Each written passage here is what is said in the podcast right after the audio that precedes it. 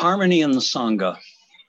To figure out how to develop the world in unity and walk with all sentient beings in peace and harmony, we study and experience religion in our individual life. We also study and investigate it from point of view, from the point of view of our group, our society, and our world. That's why we have a Sangha, where we practice a peaceful way of life together with people of different backgrounds and personalities. Originally, Sangha. Yeah, go ahead. Originally, Sangha is a peaceful place where we demonstrate to human society a way of living in harmony with others. But when Sangha becomes part of, uh, of society, Sangha life can create lots of problems because human beings have a certain custom of comparison and conflict. We may understand Buddhist teaching intellectually, but when problems come up, we are emotionally at a loss to deal with the con- concrete aspects of Sangha life in a peaceful way. An egoistic way of life is more conspicuous in spiritual world because you expect something beautiful from a religious group. For instance, one student told me he was feeling very confused about Buddhist teaching. In the beginning, he was developed to the triple treasure, but now he had some doubt, doubts. He sees people who say they believe, but, but they are always creating problems, so he felt dumped. So a couple of, of pronunciations, Danielle. I think it's conspicuous. Conspicuous. Mm-hmm. Conspicuous and devoted and duped. Duped. Duped okay. is like fooled. A con man dupes you. Oh, okay. Thank you. You're welcome. Well, whatever it is you depend on, if you understand it in a narrow way, you can become confused. When bad things happen in the Sangha, it can leave you in bewilderment. You have doubts about Buddhism, and maybe you quit practicing devotion to Dharma. Quit or continue, that's fine. It depends on you. But if you always quit, you never know something deeply. That's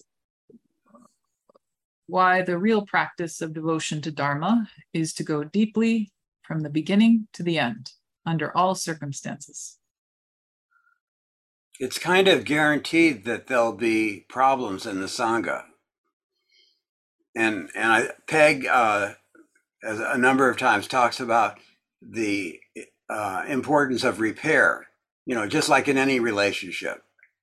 To, to think that you'll have a relationship without problems is helpful. Okay, am I next? I think so. Still, life is constantly arising according to circumstances, and we see differences in people. then conflict appears. For example, when you listen to a Dharma talk, many people are sitting there with you. Everyone is different, Yet everyone sits together in peace and harmony, manifesting complete devotion to hearing Buddha's teaching. But if you poke your head into another person, other people's personality and behavior, evaluating how much they understand and practice Buddha's teaching, you become critical of others. It's really hard to do that, to not do that, isn't it? Am I, I the only one who has trouble? No, I don't think you are.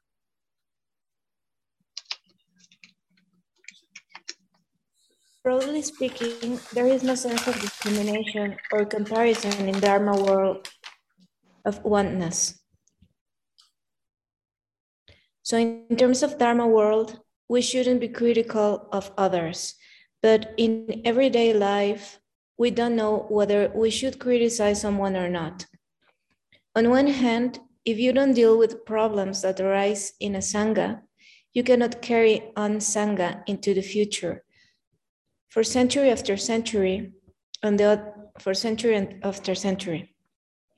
On the other hand, if you are very involved with problems, you also cannot carry on the Sangha for the long run because there's no quality, sympathy, or benevolence.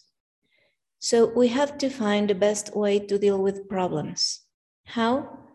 That is the practice of egolessness. Egolessness? Mm-hmm. Mm.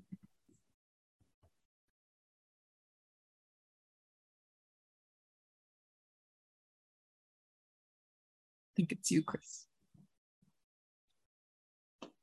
Uh, is it back to me? Mm-hmm. Yep.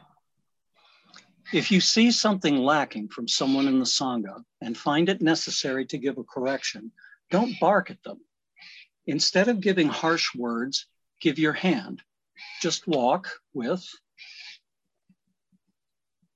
that person, sharing your good aspects, not expressing criticism. Instead of saying, Your work is careless, offer your hand as if they were stumbling on a rock. In order to walk hand in hand with people, more or less, you need a peaceful way of life. So, first, we have to stand up in the Dharma world and see what human beings really are beyond our individual personalities. When you see the depths of human existence and touch the universal life of all sentient beings, then very naturally you can open your heart and know how to deal with human problems. People criticize American Sanghas sometimes. They say there are too many troubles with human relationships. Well, people criticize because they expect the Sangha to be something pure. Sure, it is pure, but the purity they are expecting is nothing but their ideal of purity.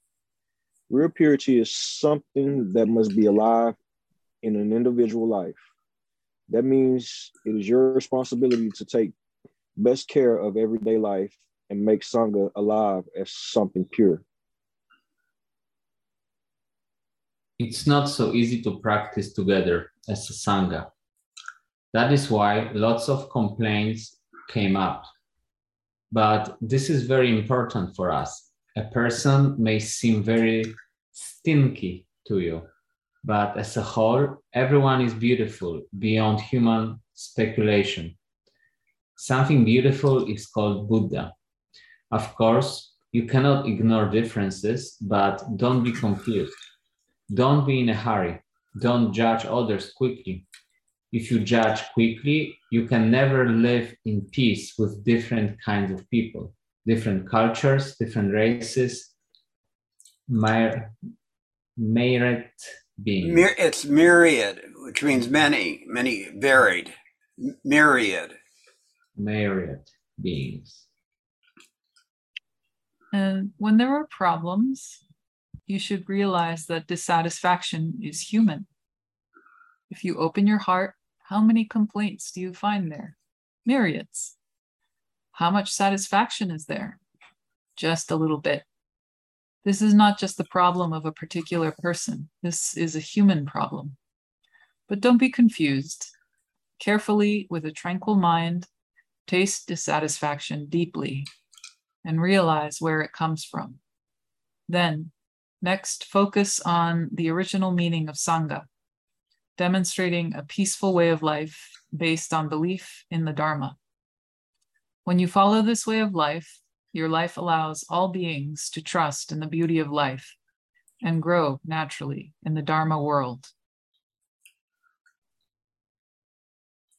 So when you encounter problems, calm down, settle yourself in the Dharma. Then conflict is not an abstract idea, it is something real that you can deal with right now by walking with others step by step.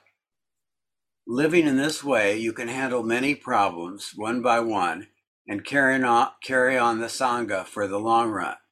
Please, I pray for it. I know I uh, went, I was at my third teaching job before I realized that all places would like have difficulties. Mm-hmm. Have any of others of you had that experience where you you go from either job to, to job or relationship to relationship, looking for something without problems? Yeah. Yeah. Yes, indeed. Cody, how about you? Oh yeah, definitely. Is there ever any problems in the military? uh, Between people? uh, 24 7, 365. It's a military sangha.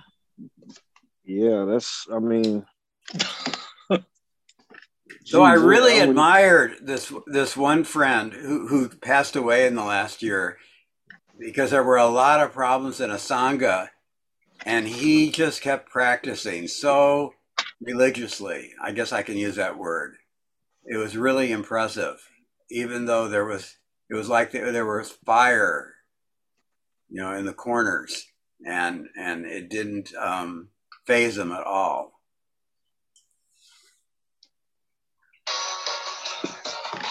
Damn it. Hmm? I would like to talk about doctors. Uh, they're among our most trusted professionals. Nearly 70 Okay. Turning clock- clockwise. Why do we always turn clock- clockwise in the Zendo? Some students who come to Minneapolis to learn about Zen Buddhism asked me that question. I told them, just turn clockwise. I will explain tomorrow. That is very nice. Don't you think so? I didn't ignore the- their question. I said I could answer it tomorrow. It seems not to be an answer, but it's really an answer.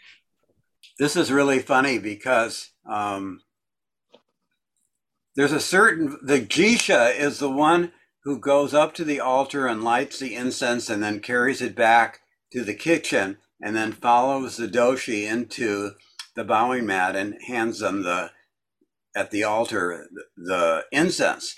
And i noticed that um, john cooley who was trained in san francisco turned counterclockwise. So I asked him about it, and he said that his senior teacher said you never turn your back to the altar, and that's why you turn counterclockwise. And it wasn't the way we were doing it. So I asked Peg today, and Peg said always clockwise, just like here.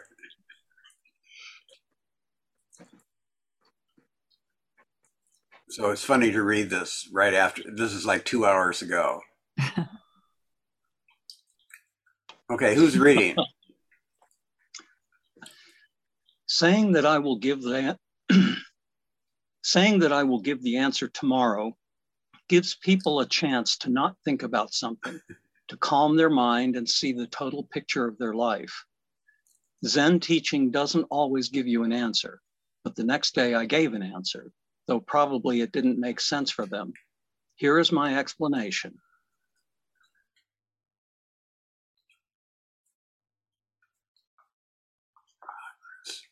In Buddhism, the left side is a symbol of auspiciousness and supreme happiness. The right side is a symbol of dynamic, creative life. On the left, the opportunity of auspiciousness is always open to everybody. You are lucky. Your life is protected by others' lives and all sentient beings. On the right, you accept any aspect of human life, stand up, and live in a positive way. When you So- sit in So the, the I want to say that the explanation I recently heard is that in India you would eat with your right hand and you would clean yourself with your left hand. And so by going clockwise,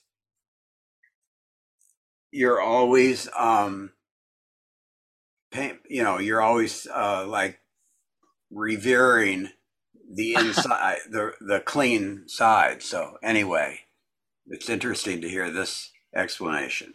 Yeah. Okay. when you sit in the full lotus position, your left leg is up and your right leg is down because that posture represents the total picture of human life. That is why we do zazen like this. The way we shape our hands in zazen makes the mudra of the universe. Your right hand supports your left hand, your thumbs touch, and both hands create a space you use your two hands to represent the whole reality of your life. Your life, your life is right in the middle of the universe. Without the universe, you cannot live. If so, why don't you show where you are?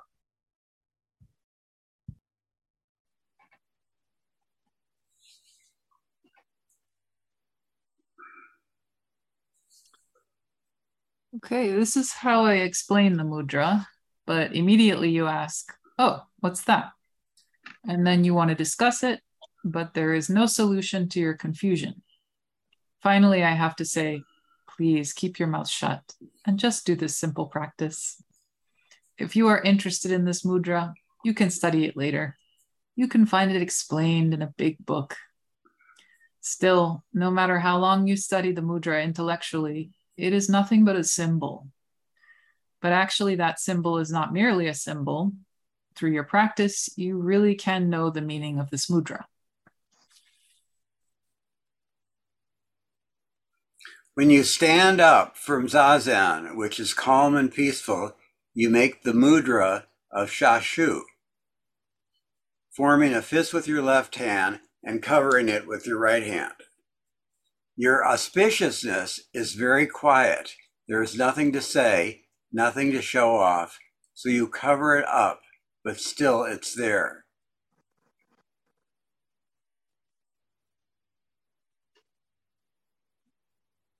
Standing up is a dynamic aspect of human life.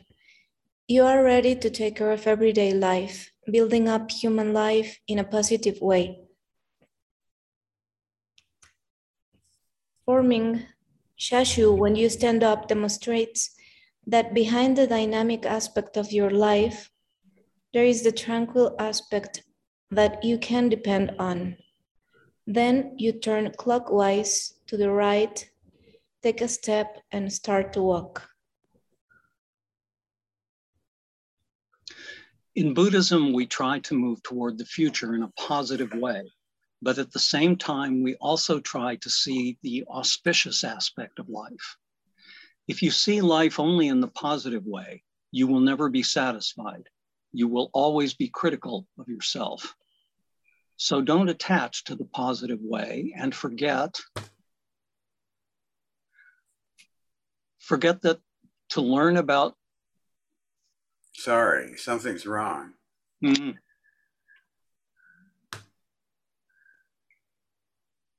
Wait.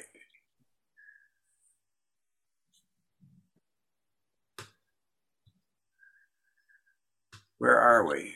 I think you and need forget to forget the. Okay. Okay, just back up so I can restart that last sentence. So don't attach to the positive way and forget the other aspect. To live truly positively live positively without expecting anything as a particular result. Just wholeheartedly throw yourself into whatever you are doing. That is to forget the self.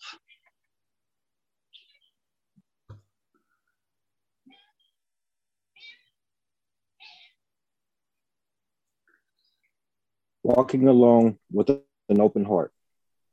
What does Buddhism believe in? Dharma, the philosophical definition of Dharma is complicated, but Dharma itself is not a concept, it is something alive. Dharma is creative energy.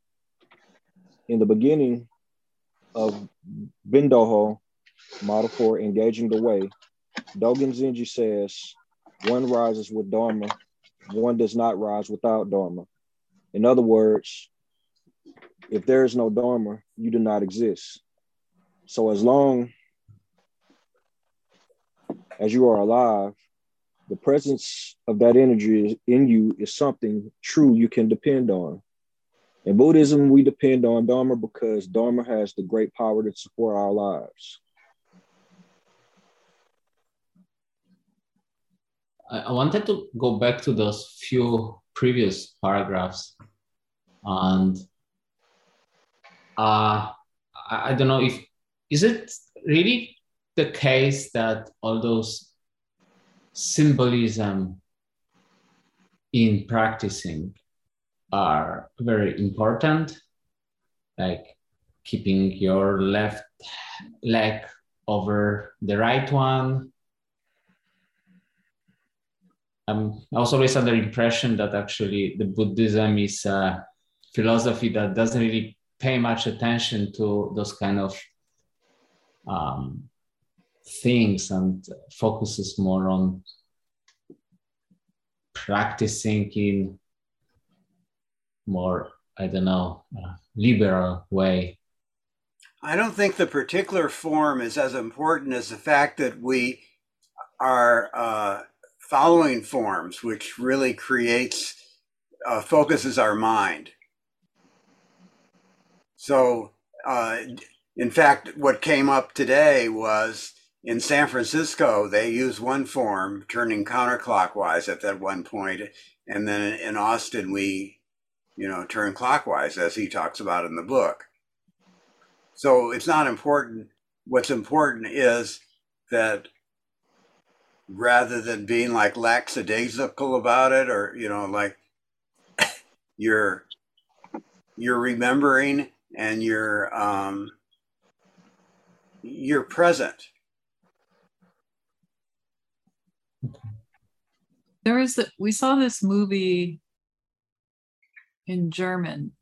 I can't remember exactly the name of it. Something about enlightenment, where these two brothers travel to Japan, um, and they stay at a, a, Zen Buddhist mon- monastery. The ones where they want to find out what enlightenment is. Yeah, yeah. And I was struck in the movie by this the various scenes of the routine of the day where the brothers, okay, now it's time to do this, now it's time to do that, and everything is done in a certain way. Uh, and so paying close attention to a routine, there is something to that really can be offered in that, in that you can really you can really pay attention to that routine.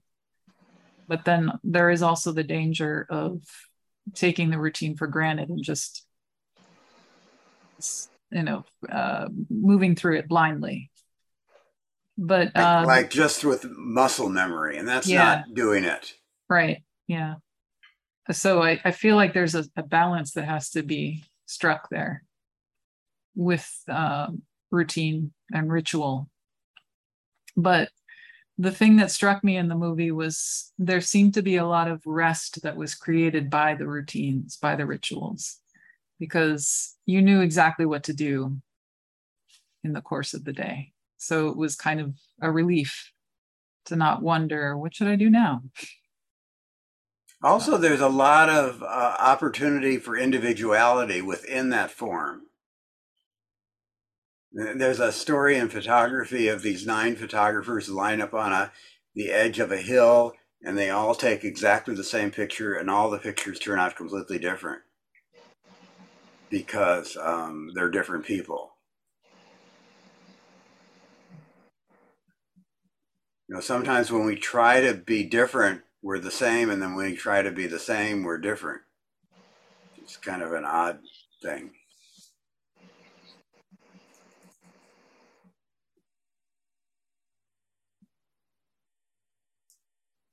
Should we go on, Daniel? Yes, yes. Um, You're happy? yeah, we'll think more about this, but thank you. Yeah. Yes, okay. clarifies. Um, I think I'm in the let's see, in in Zen Buddhism. Yeah. Where are we? I think it's the second paragraph of the next chapter. I'm lost. Do I have to go forward or backwards? I think forward. Oh, really? I, I don't know. I think you're back.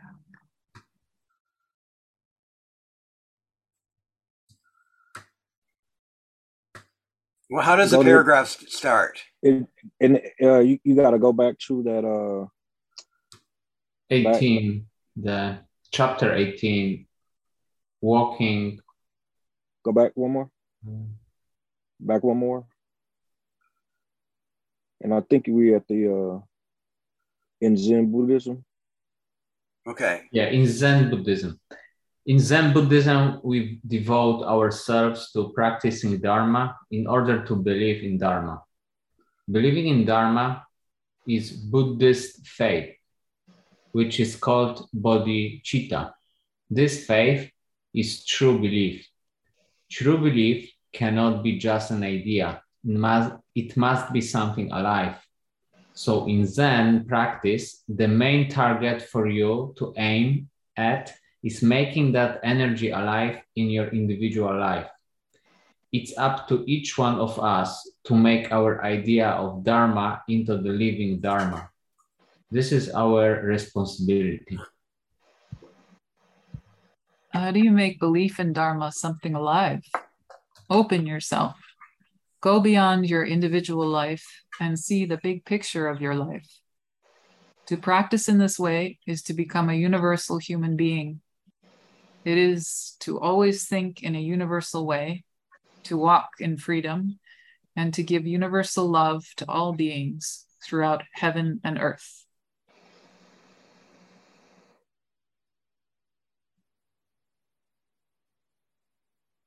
Devotion, returning to life.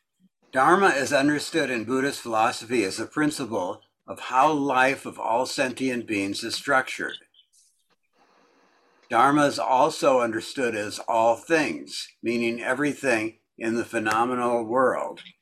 So, according to that philosophy, the word Dharma seems to have two meanings, but those meanings are just concepts we create. The phenomenal world is not something separate from the ultimate na- nature of existence. The phenomenal world includes the ultimate nature of existence. That is the real meaning of everything. Dharma is everything. There is no exception. The Dharma connected with you is connected with the whole wide range of life because without you, all things doesn't make sense.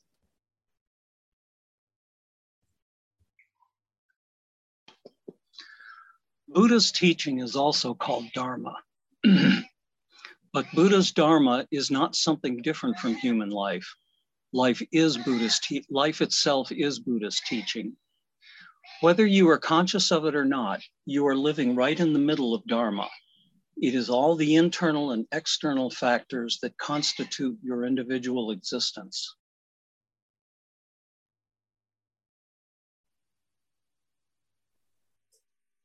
In a sense, you can believe in Dharma by understanding it through your head.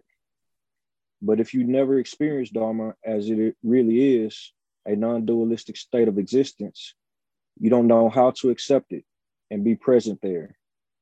Much less, you don't know how to deal with it in everyday life. Seeing the human world dualistically is not bad. But to deal with human life with a calm mind, we have to return to what is true.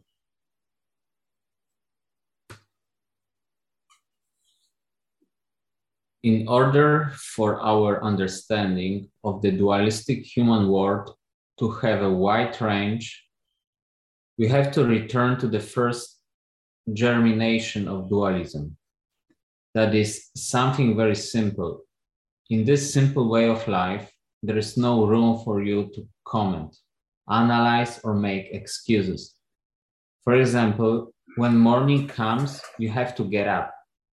When breakfast comes, you have to eat.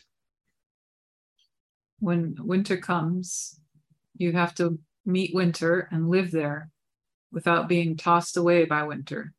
Well, a little tossed away is fine. Saying, I hate winter is okay because you're a human being. But don't get stuck in hatred. As soon as possible, stop creating hatred and open yourself to winter. Maybe you have to stop hating winter again and again, until finally, someday, winter and you come together very naturally, creating a kind of energy. Where does this occur? Moment. In the momentum energy of a moment, you and winter become one. You are right in a pure state of existence, which is very close to truth, eternity, or the universe as it really is. Then you really appreciate winter.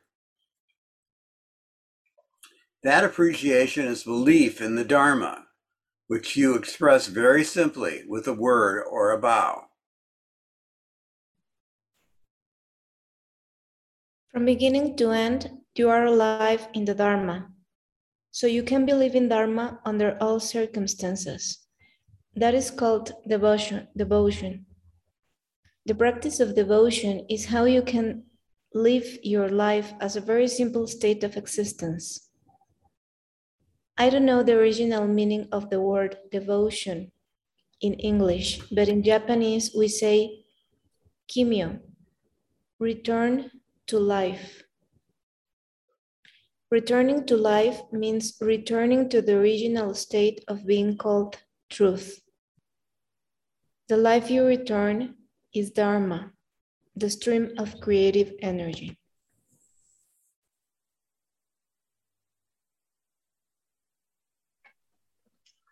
Sometimes we use the Japanese word ki for devotion or kie. Ki is return and e is where you can depend on. So devotion is returning to a place you can depend on. In human life, we are always groping for some place to depend on. But that is a problem for us because the place you can depend on is not the place you are seeking. It is the place where you already are. You are alive in the Dharma. When you recognize Dharma and live in the Dharma, a peaceful way of life arises. In spiritual life, we aim at turning in and being present. I mean, tuning in and being present in the rhythm of life right here, right now. That's all. Religiously speaking, we devote ourselves to Dharma. If you believe in God, you accept God and deal with God in the simplest way. If you believe in Dharma, you take refuge in Dharma this is the practice of, of devotion. Devotion is practiced in terms of two points. First, you are alone. Second, devotion is open hearted. According to the first point, you are one single being who exists in the human world as the creative manifestation of original existence. According to the second point, even though you are one single being, all beings are interconnected with you your life is already const- constantly interconnected. Interconnecting with others others' lives. Open-hearted devotion means you are open to all beings. As one human being, if you want the human world as a whole to develop, you have to take responsibility and do something. Life is depending on you to act. What should you do?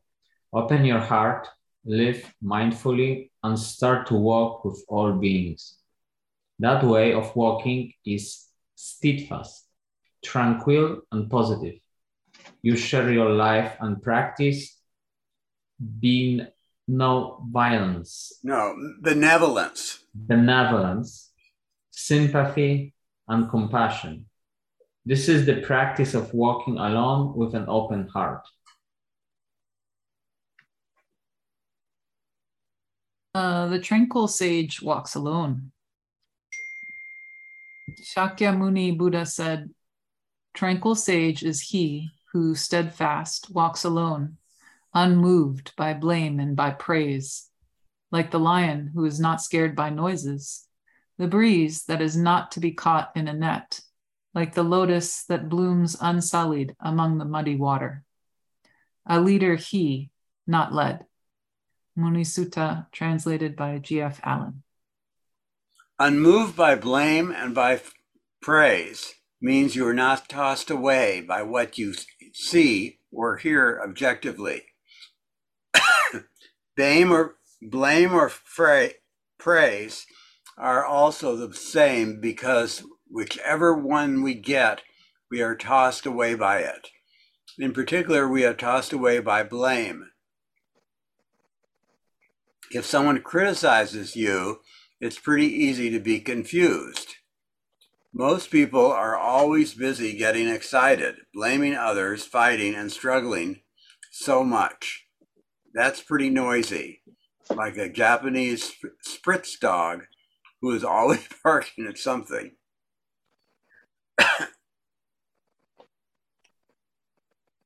Well, as, while a Spitz is with his master, he enjoys barking. But if he doesn't have his master near him, he is coward and runs away. A lion is not like that. Whatever happens to a lion, whichever kind of animal appears, the lion is always calm. When you receive blame and praise with a calm mind, you are like a lion who is not scared of noise. So this is something I'm practicing with right now. and it's a it's a long-standing thing. Um, I have trouble, of course, I have trouble with criticism, but I have even more trouble with praise because I have a long, deep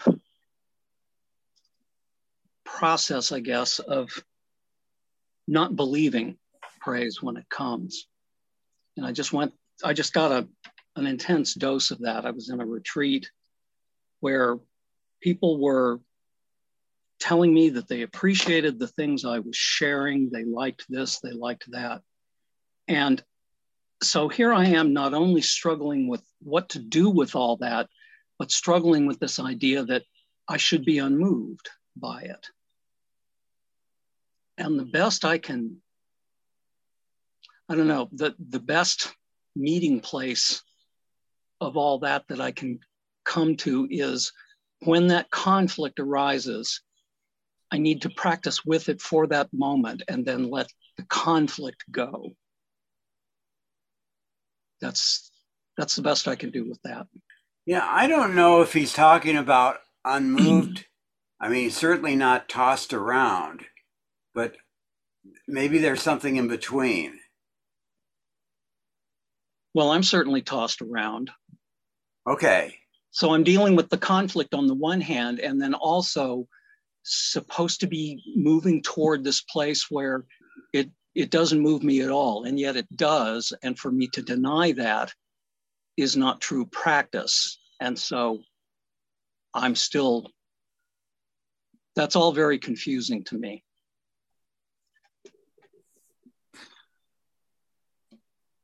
Um, it's, it, I mean, it sounds like you're dealing with it pretty reasonably. Like you recognize that others give you praise and you recognize that praise makes you uncomfortable.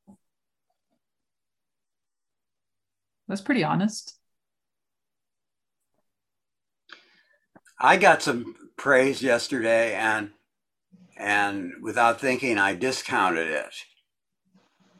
Uh, mm. And what I said was something like, uh, basically, in, in so many words, um, you know, I could have done better.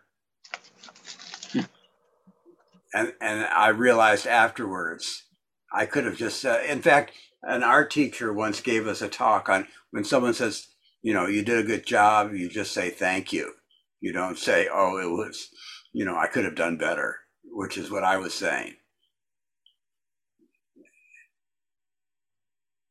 So I, we suspect we all do that sometimes. I wonder why did, why did I have to say that? I don't know. Yeah also when you're like on the other side and you tell to somebody you did good job and somebody's denying it then you kind of like fear yourself that oh so he's like claiming that i don't know what i'm talking about and that so right right. You know it's making the other person seem stupid. Yeah. Yeah. That's a good point. It is, yeah.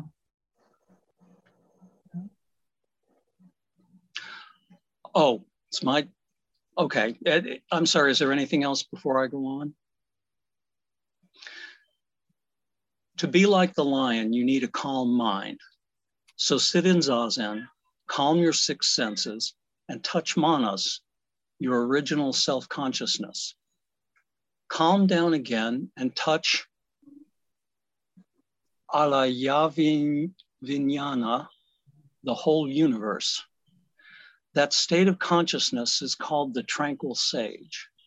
Everyone can become, even for a moment, a tranquil sage. You are steadfast, stable, and imperturbable, living in the human world with a dignified spirit.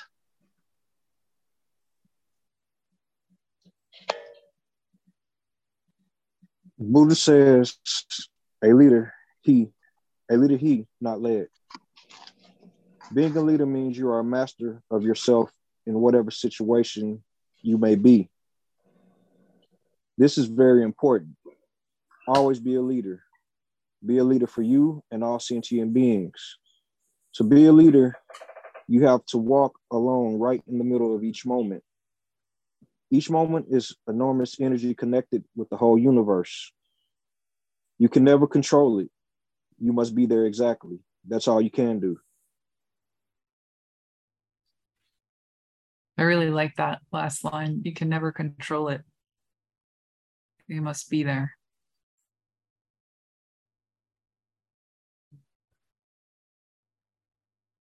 Um, Sometimes it's very difficult to be a leader, particularly in the midst of difficulties.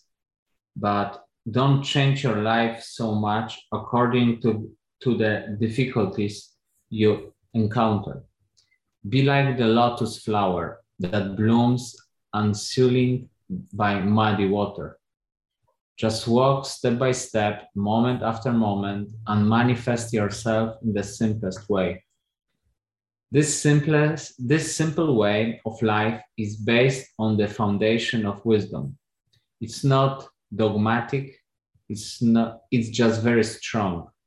But to live in this way, first you must be tranquil.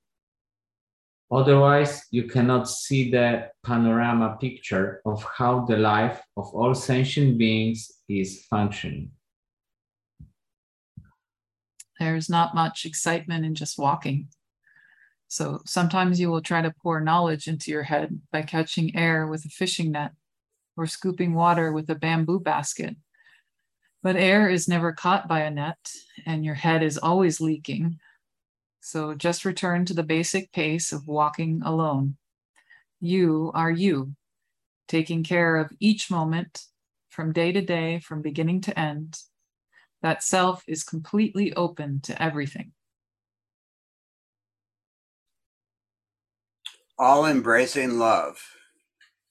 Buddha said, practicing benevolence, equanimity, compassion, and sympathy, seeking release, unobstructed by anything in the world, roam like the unicorn alone.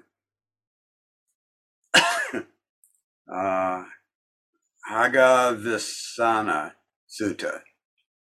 The unicorn, rhinoceros, has just one horn, so it's a symbol of aloneness. You walk alone right in the middle of the human world. I like that sentence. I'm sorry? I like that sentence. Mm. You walk alone right in the middle of the human world. But walking alone, alone, doesn't mean you stay by yourself and ignore the human world. Your presence must be benevolent to everybody and everything in many ways. Practicing benevolence and equanimity, expressing sympathy and compassion, you are magnificent, calm, and steadfast.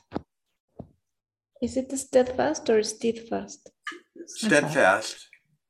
Steadfast, thank you. What is the difference between sympathy and compassion? Compassion has a little deeper meaning than sympathy. Sympathy is something you express under certain circumstances. Compassion is something you express under all circumstances. Oh, that's nice too.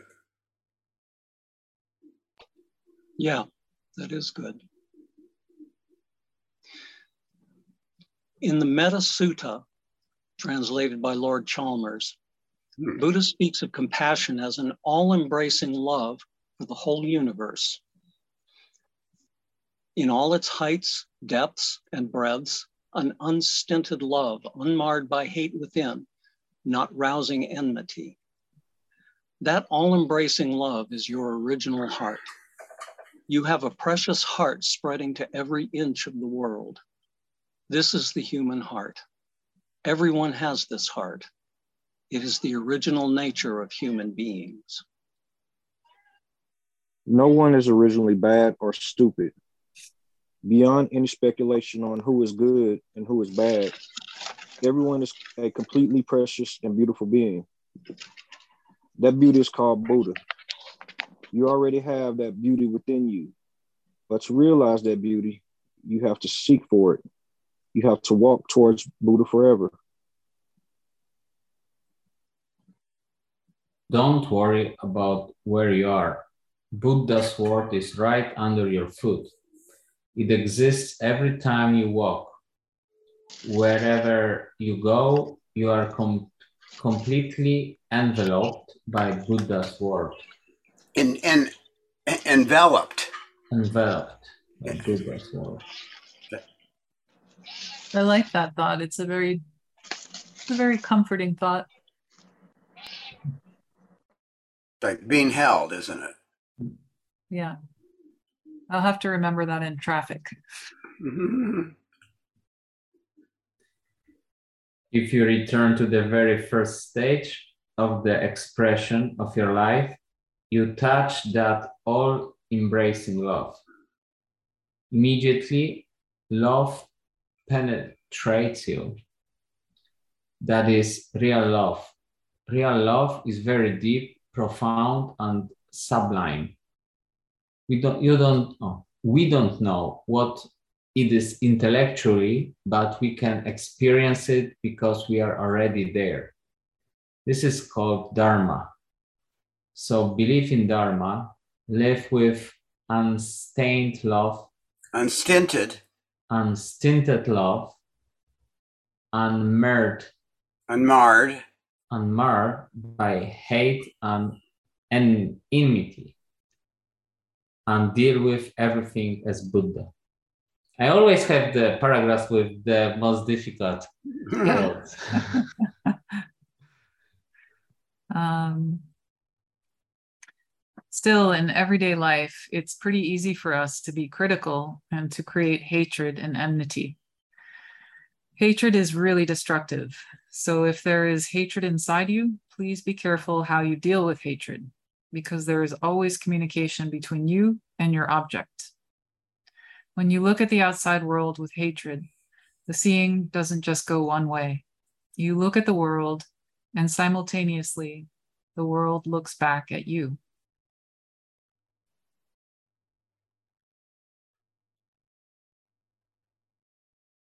Being critical toward the outside is simultaneously being critical toward the inside. That is the situation of your life. But if you are being critical toward some object, you are being critical toward yourself. I don't mean you should be critical. But if you feel critical toward yourself, other people, or outside circumstances, be careful. Be, be careful because, in terms of the deep meaning of Dharma, you are being critical toward all beings. But if you are going to be critical, try to think of how your criticism can be helpful for all beings.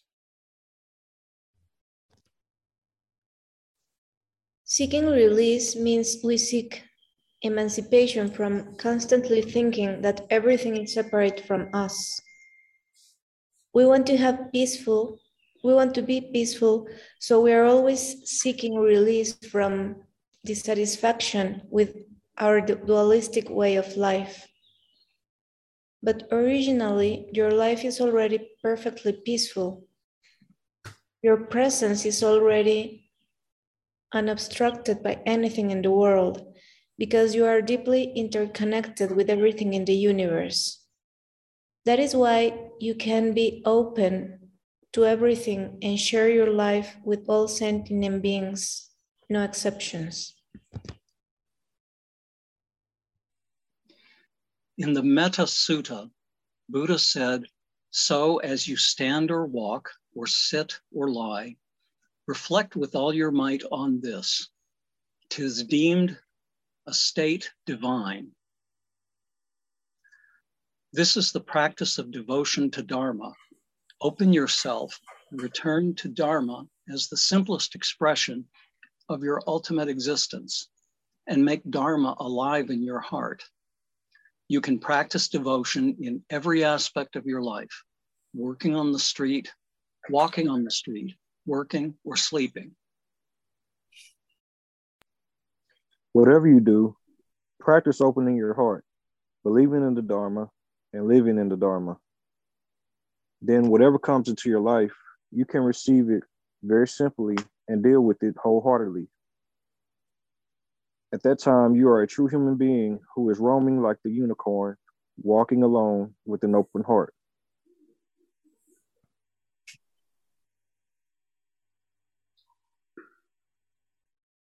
Tozan's whole heart. The Zen master Tozan was asked, What is real Buddha beyond three categories of Buddha? Meaning, from the perspective of Dharmakaya, Nirmana Kaya, and Sambhoga Kaya, what is the true Buddha? Tozan said, Now, here I am, wholehearted. Wholeheartedness is a time and place where all categories, levels, and forms of discrimination simultaneously loosen into just this that wholeheartedness is very serious, but also soft and flexible. Seriousness and flexibility come together and walk together as one. To learn how to walk together as one, Christians and Buddhists often meet together and discuss our religions. But no matter how often we shake hands with each other, no matter how long we discuss, still there is a wall between Buddhism and Christianity. So, day after day, there is useless discussion. But it doesn't mean that meeting together is wrong. Useless discussion can be a bridge between people, so it is important. There That's are- nice.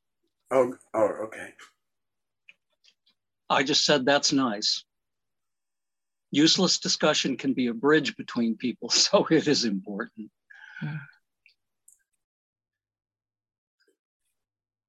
So I had lunch with someone the other day and they were fed up with all this Dharma talk that we've been doing. And we we had this useless discussion and I realized I was very uncomfortable about it. And then afterwards I decided it was perfect. It was really strange that it was um, kind of exactly what was needed, like a break.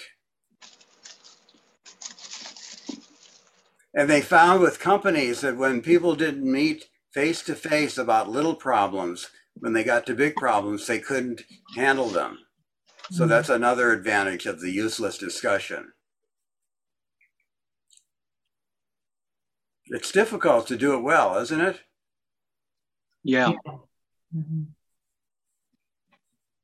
No, I like reading. I, I'm really glad I read that. I was just uh, talking to someone about it today. Oh, I, this afternoon, actually, to Flint about the useless discussion and how I appreciated it later on. There are many kinds of bridge short, middle sized, and long bridge. When you are caught by the ideas or attached to your own understanding, the bridge is very long. Discussion just makes that bridge longer and longer. Finally, the bridge is so long you cannot cross over it. Then you become angry because you don't know what to do. So, how do you make the bridge shorter? Simple. Meet together with wholeheartedness. At that time, you become Tozan's real Buddha. When you become Buddha, other people become Buddha for you. And excuse me, and and all become one.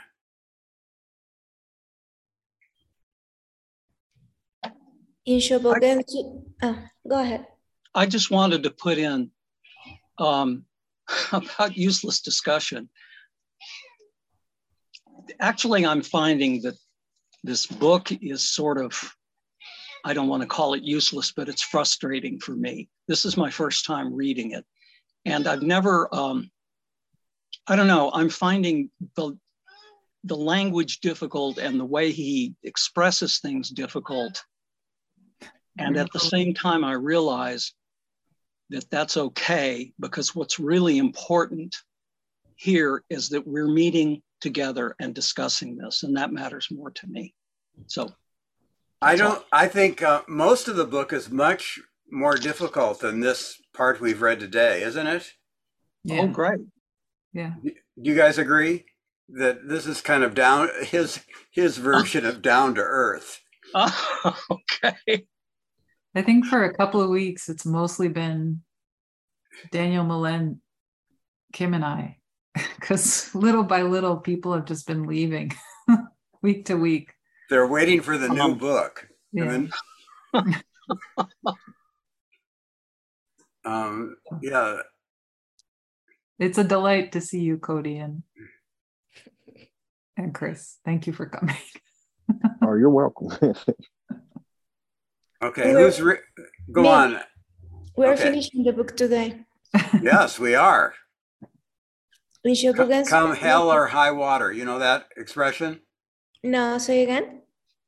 Come hell or high water. I don't know exactly what it means. Like, we'll get there. it means whatever comes. If we go to hell or if we're all drowning in high water, we're going to do this. Okay. Thank you, Chris. In Shobogenzo Uji, Dogen Zenji said, Self is arrayed in the whole world.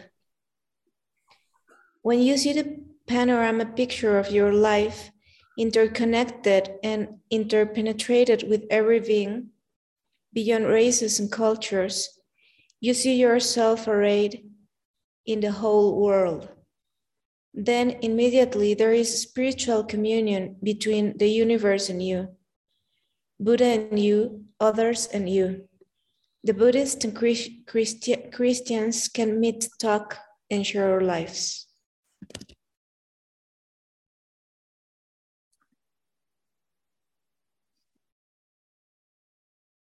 An impressive display or range of a particular type of thing there's a great array of literature on the topic.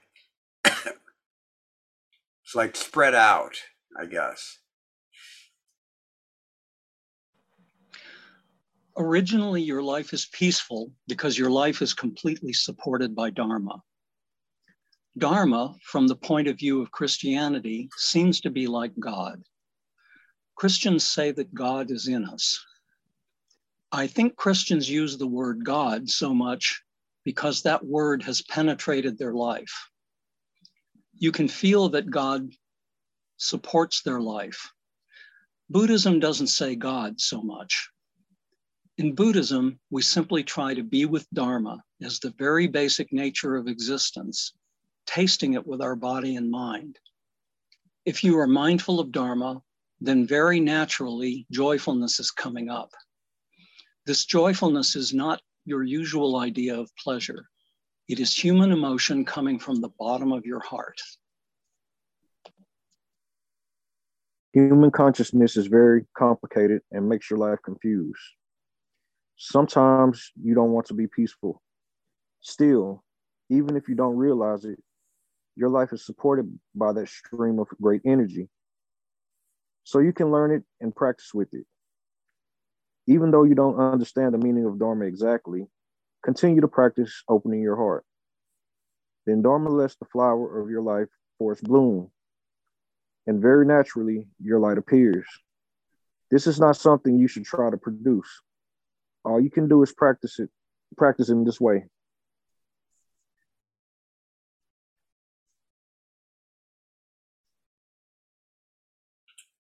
Opening your, your heart is certainly a step beyond just being mindful, isn't it?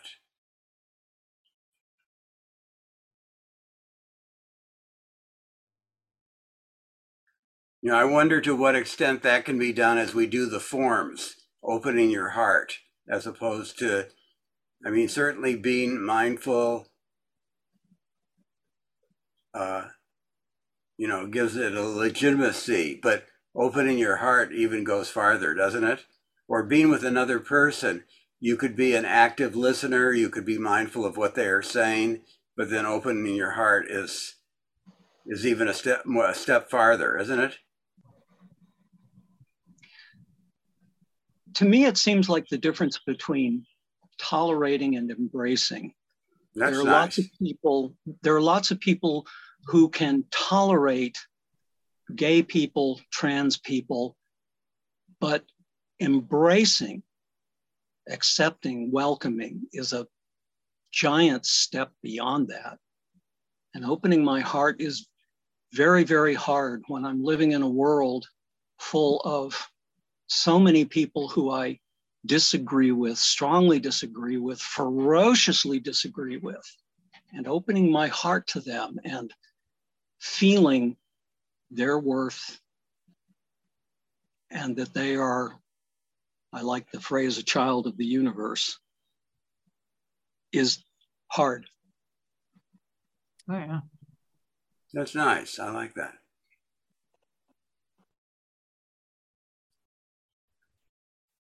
Okay. Looks like I'm gonna get the last paragraph of the book to read. Is this it? I think so. Make Later on, just acknowledgements. So let's I better do good job.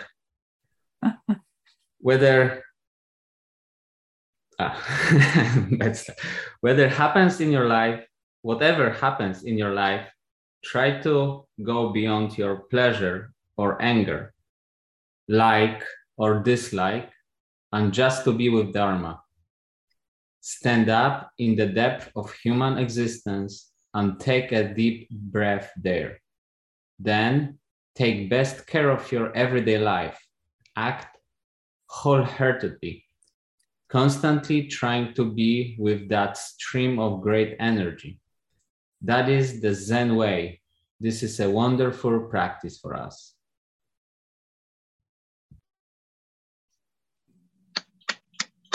Here, here, well said. You did it.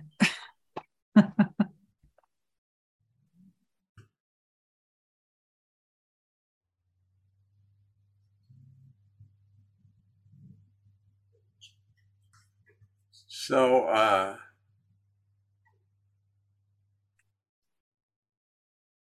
the Zen teacher in San Francisco who said that you should turn counterclockwise at this particular thing at the at the altar um, was a student of Suzuki Roshi, uh, Reb Anderson, but also Katagiri way before that was there at the San Francisco Zen Center. So, so uh, it's kind of interesting that um,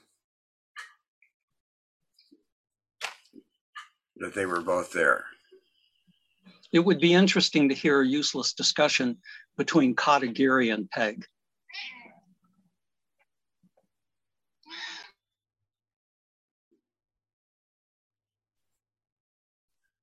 Okay. So, anything we want to say about the book that we haven't already said? I really like this book.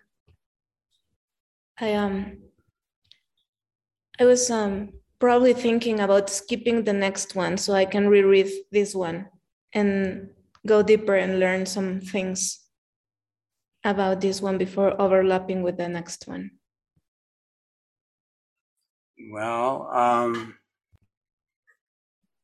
the next one will be fun. So I hope you don't miss it.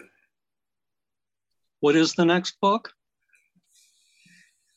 It's a it's a book by um, um, John Tarrant,